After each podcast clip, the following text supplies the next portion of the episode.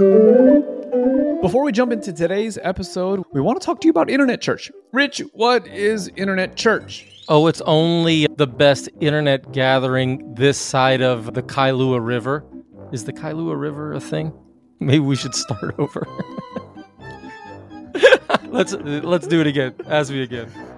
No, let's leave it in. Now, now, now let's talk about Internet Church. Uh, internet church. Actually, it's a thing we do every other Friday night where we all gather together, uh, encourage the saints in truth. It's uplifting, it's edifying. It's just a time to gather for about an hour on a Friday night or day, depending what part of the world you're in, just to be encouraged by the saints. You you think you would like something like that? Is the Pope Catholic? Uh, you bet your sweet bippy the Pope is Catholic. And uh, Justin, Internet Church is all about gospel freedom. Good. I'm trying to think of the follow up question. Oh, I'm like, man, this thing is uh, lagging. All right. If no, absolutely love it. So if you were to get a no, what are we going for? Are we trying to be funny or are we trying to be serious? I don't know. I being it's whatever. I, we're trying to let people know to. I- oh, I'm not as gifted as you are in this department, my friend. So join us every other Friday night, 8 o'clock Central, 6 o'clock Pacific, 9 o'clock Eastern. If you are international and want to add that to your calendar so you don't have to do all the time conversions, head on over to lovereality.org slash circles and add the Internet Church Circle to your calendar.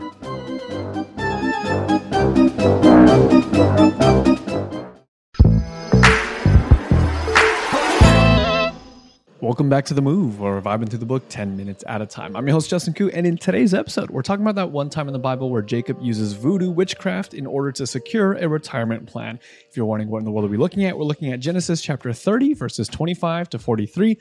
Today, hanging out with Pastor Ben Williams. Real quick, before we dive into the episode, I do want to address the elephant in the room. If you're watching the video version of this podcast, if you're wondering why in the world, Justin, does it look like you're sitting on a camp chair in an empty living room? It's because I'm sitting on a camp chair in an empty living room. In the last episode, we kind of broke the news, I think, for the first time on the podcast, that Emily and I had moved to Hawaii to help plant a church online.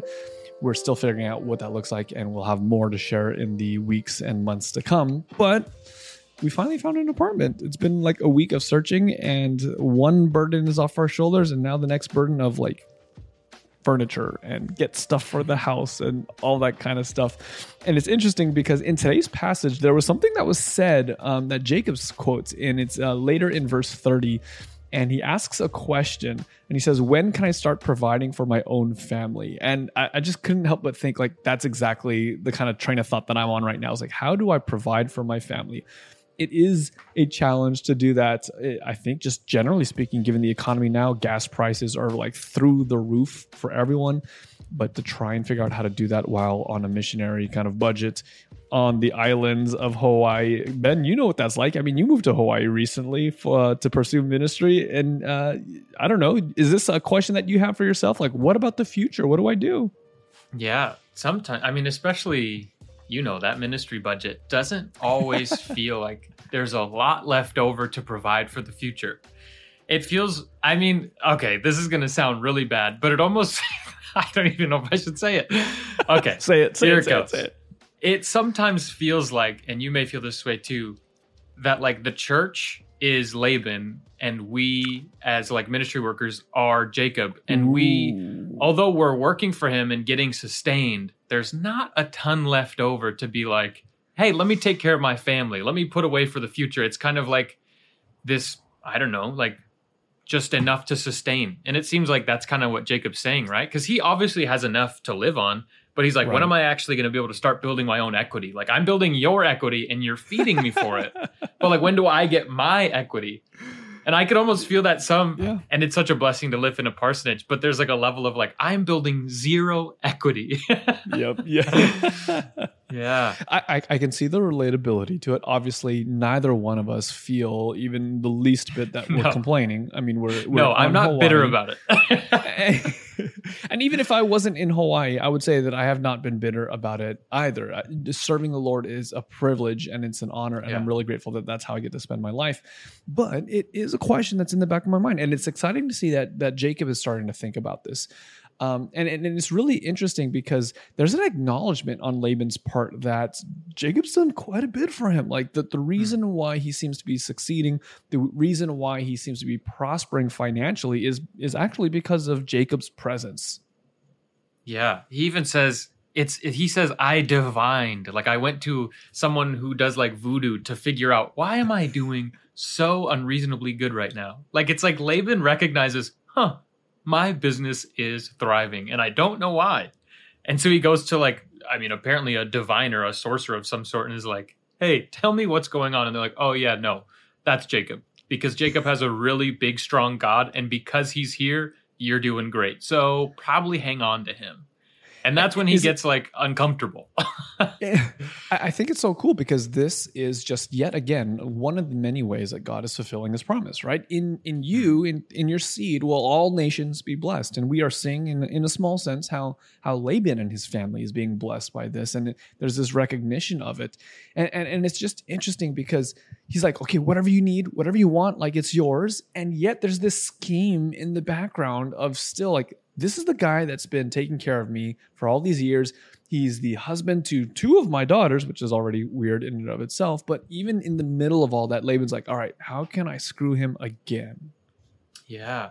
Yeah, and it's super weird because this is this is kind of the disposition of those who don't believe in the abundance. Hmm. Like it's kind of a disposition of whatever I have is fleeting and I need to really like figure out how to take and keep and it's like this idea of trying to control what they have because they're so afraid of losing it and it's and it's such an interesting contrast because jacob has the exact opposite disposition hmm. which is i mean wild because he's come a long way because if you remember at the beginning of this whole story his entire disposition is let me deceive and try to control and get not trusting in god and laban now kind of has taken over that I mean, that disposition where he's trying to trick and deceive so that he can control and receive. Whereas Jacob feels completely comfortable in that God is guiding and taking care of him so that he can even do something wild like he does later on, where he he says, Hey, listen, you know those sheep that are really, really rare and spotted? Just give me those. And it's like he he's completely confident that even if he kind of takes the short end of the stick, it's not about the short end of the stick. It's about the fact that God is there blessing him.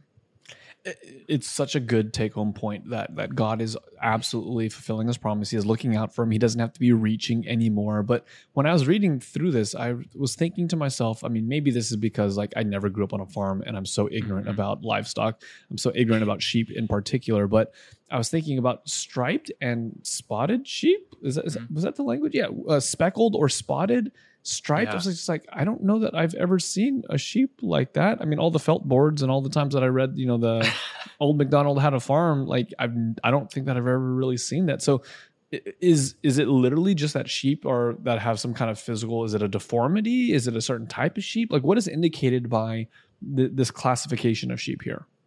Yeah, it's a, it's like a defect. It's like an abnormality. And so if you, I don't know the actual t- statistics, but like let's say, and again, I don't know the statistics, so you can Google it and you can figure it out. But like let's say, out of hundred sheep, let's say ten of them come out speckled just because it's it's abnormal. And hmm. so he, what he's saying basically is, hey, don't give me anything. And he, what's happening here is when he comes up to Laban and he says, I'm gonna go. What are you gonna send me with? There's a law hmm. in Deuteronomy that basically if someone works for you as an indentured servant and then they end up leaving, you have to send them off with a gift. You can't send them empty handed. So Jacob's hmm. kind of like, hey, I'm heading out. Where's my gift? And Laban is like, what can I do? I'll give you anything to get you to stay. And he says, let me get like the short end of the stick. Let me just pick out the ones that are defective. Let me get the ones that are not wanted, that are not desired, that are less frequent the ones that hmm. presumably are sick in some way, right? Because back then they would have thought that these sheep were probably not as strong of ones. And so he says, just let me go pick, and whichever ones come out. So very rarely when a sheep comes out this way, let me just have that, and then I'll stay with you. So it's interesting. He he asks for the short end of the stick, and you would think mm-hmm. that Laban would, out, out of gratitude, be like, "Yeah, absolutely. Like this is this is definitely what you're worth." I mean, he literally said, "Like anything you want."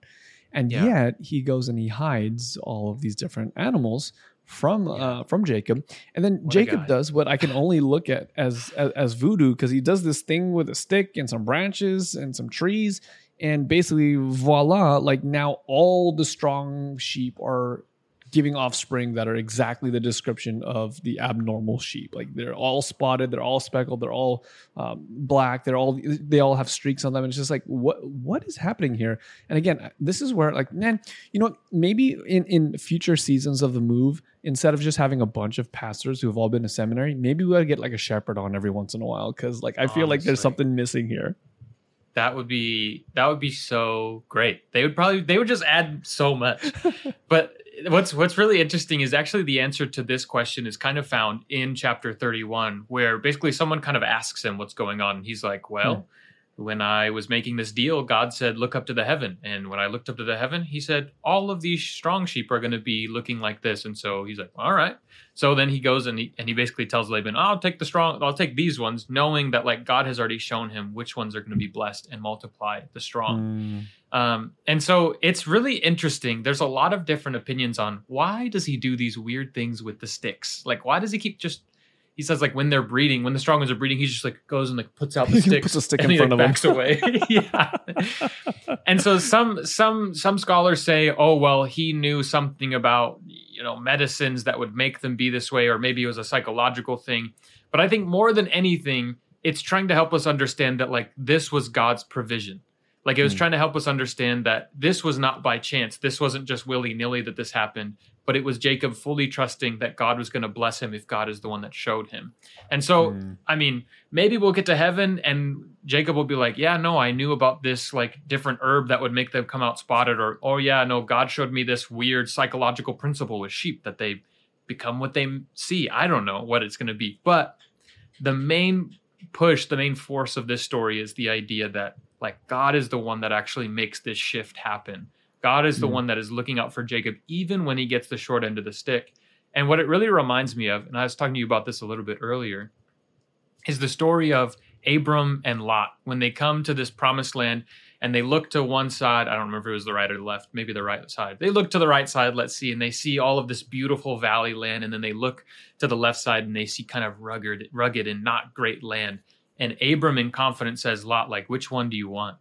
And Lot says, Oh, I want the one that's super lush, has the cities. I'm going to go down there. And Abram is completely satisfied going with the less blessed, quote unquote, the less blessed land, knowing that he goes with God and that Mm. wherever he goes with the blessing of God, that will be the place of abundance. He doesn't need something Mm. that looks good or traditionally has been good because he knows that he carries with him the very presence of God. Like Mm. he carries with him the blessing.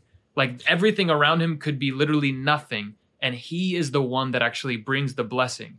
And it's kind of this same thing where Jacob understands. Like he he was a sheep herder for all of these years. Like he was looking after the flocks. He would understand this is not the good choice by human standards to take these like rare sheep if I want a lot of sheep. But he understands that whatever he chooses actually gets the blessing. He understands that Mm. he actually in himself brings the blessing to his situation. And so then he's not like worried about being taken advantage of. He's Hmm. not worried like he's like he couldn't care less that Laban is tricking him because he knows again like what his blessing is coming from is God, which means like you Hmm. can't take it from him. Like you are literally unable to take advantage of Jacob and he knows this. It, it helps me to understand why Jesus would say something so radical like forgiving your enemies 70 times Yeah. 7. Um, how later in the New Testament it will talk about how we should prefer other people like at a higher uh, esteem than, than ourselves and and and it seems as though that the push of scripture is for us to live so self-sacrificially that we literally give our lives away to others Mhm. and so that others would be uh, would be blessed and that we're turning the other cheek we're going the extra mile we're doing all these things for the sake of bringing a blessing to others Mhm. but i think that one of the, the common like question marks with that is like well if we really live that way if we really follow that to its logical conclusion then how am i going to take care of my family like Jacob is asking, right? How am I going to get this retirement plan? And it's just so interesting that if we have the realization that our blessing comes with us, that, that we carry Mhm. the blessing, like you were describing, as Yeah. opposed to the blessing being found in circumstances, Mhm. then I think we show up differently. We can show Yeah. up with this confidence and this this this knowledge that like in Ephesians chapter 1 verses what is it verse 5 that that God has blessed us with every single blessing. Like if we have that frame of mind, we can Yeah. enter into uh, agreements that maybe we get the short end of the stick, but we can do so not being taken advantage of because we're doing it Mhm. consciously because we're trying to bring the blessing to others. Yeah. Yeah. And there's no there's no like fear in this. Hmm. Like we can literally give away anything that we're prompted to give away by God, knowing that if He supplied it in the first place, like Hmm. We have no fear. Like if I am the one, if I believe myself to have built my quote unquote empire, my empire of Right. nothing personally, but like you might have a great empire, I don't know. but if you believe yourself to have built this empire and it's all on you and it's been all your hard work and no one gave it to you and it's all on you, then like you probably should, from that vantage, from that perspective, try to control and hoard. I mean, Right. yeah.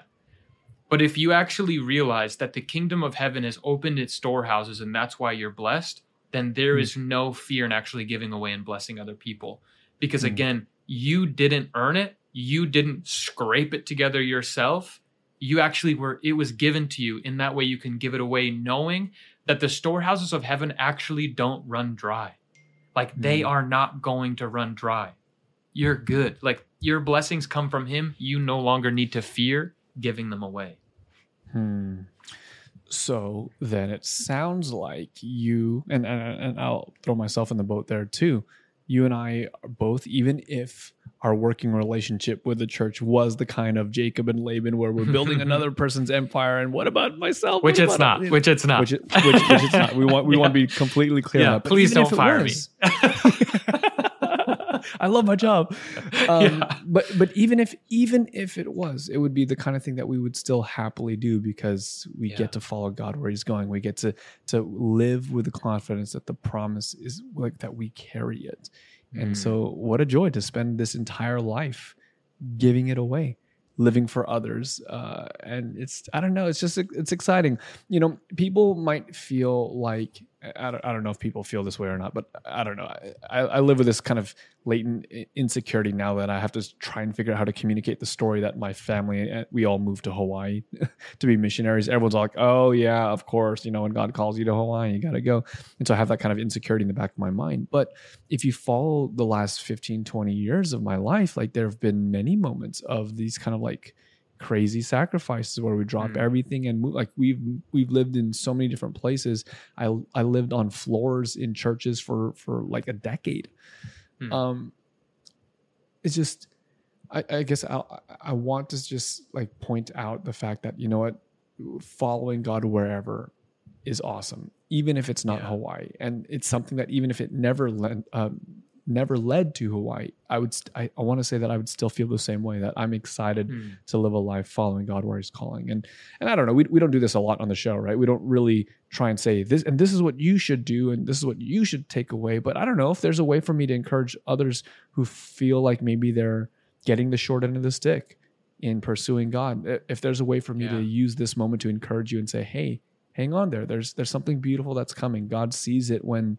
when we get the short end of the stick and yet the promise is still faithful god is working in you and god's working through you and it's going to be a beautiful thing Yeah, one hundred percent. And I think like, man, getting the short end of the stick, I think, is impossible for Christians. One, Hmm. because blessings go with us, like we're talking about, but two, because like we literally know this world is not the end. Like we know that even if we don't see the blessings come pouring down, like some people did in the Bible, like we know that we actually get eternal life with the one that loves us, that is the all powerful creator of the universe. And even if this life is you continually getting the short end of the stick, like that's not the end of the story. This is just the Mm. very, very beginning. Yeah, yeah. I mean, th- this is this is what we see in in the life of Jesus, right? He lived Yeah.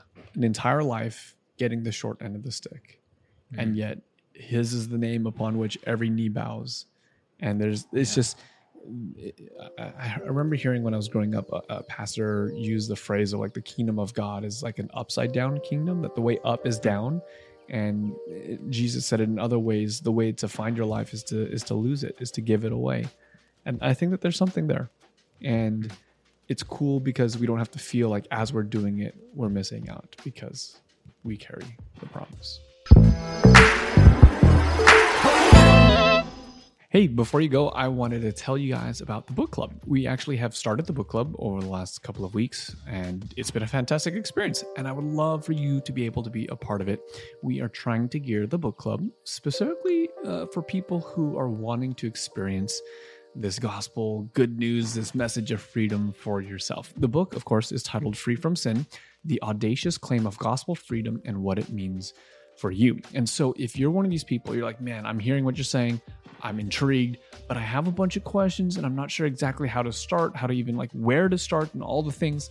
Or maybe you even want to share this message with a friend or a family member who you've been trying to, but don't quite know all the ways to go about it. The good news is we're going step by step, every chapter of the book, and it's been such a fun experience. I just wanted to extend the invitation to you. It is on Sunday mornings, 10 a.m. Pacific Standard Time, which for me now with the move to Hawaii is like 7 in the morning. So I may or may not, at on occasion, say something incoherent since I'm still trying to wake up at that hour of the day. But we would love to have you. If you're interested in joining the book club, we would you only have to do one thing. You just text the word book club to the number 808 204 4372. That's 808 204 4372. And basically, an hour before the Bible study starts, we will text message you a link. You just click it and join. And it's really fun. Um, one of the questions that we get as a follow up is what about international people? Yes, international people can participate. Obviously, you'll have to figure out the time zone uh, adjustment for yourself the texting service doesn't work for international um, people, from what I gather. So if you are trying to get the link, just send me a message on Instagram at jkhoe, J K H O E, and I'll send you the link. You set it as a as an alert in your calendar, and we'll see you there. Again, the number is 808 204 4372. Just text the word book club, and we'll see you there.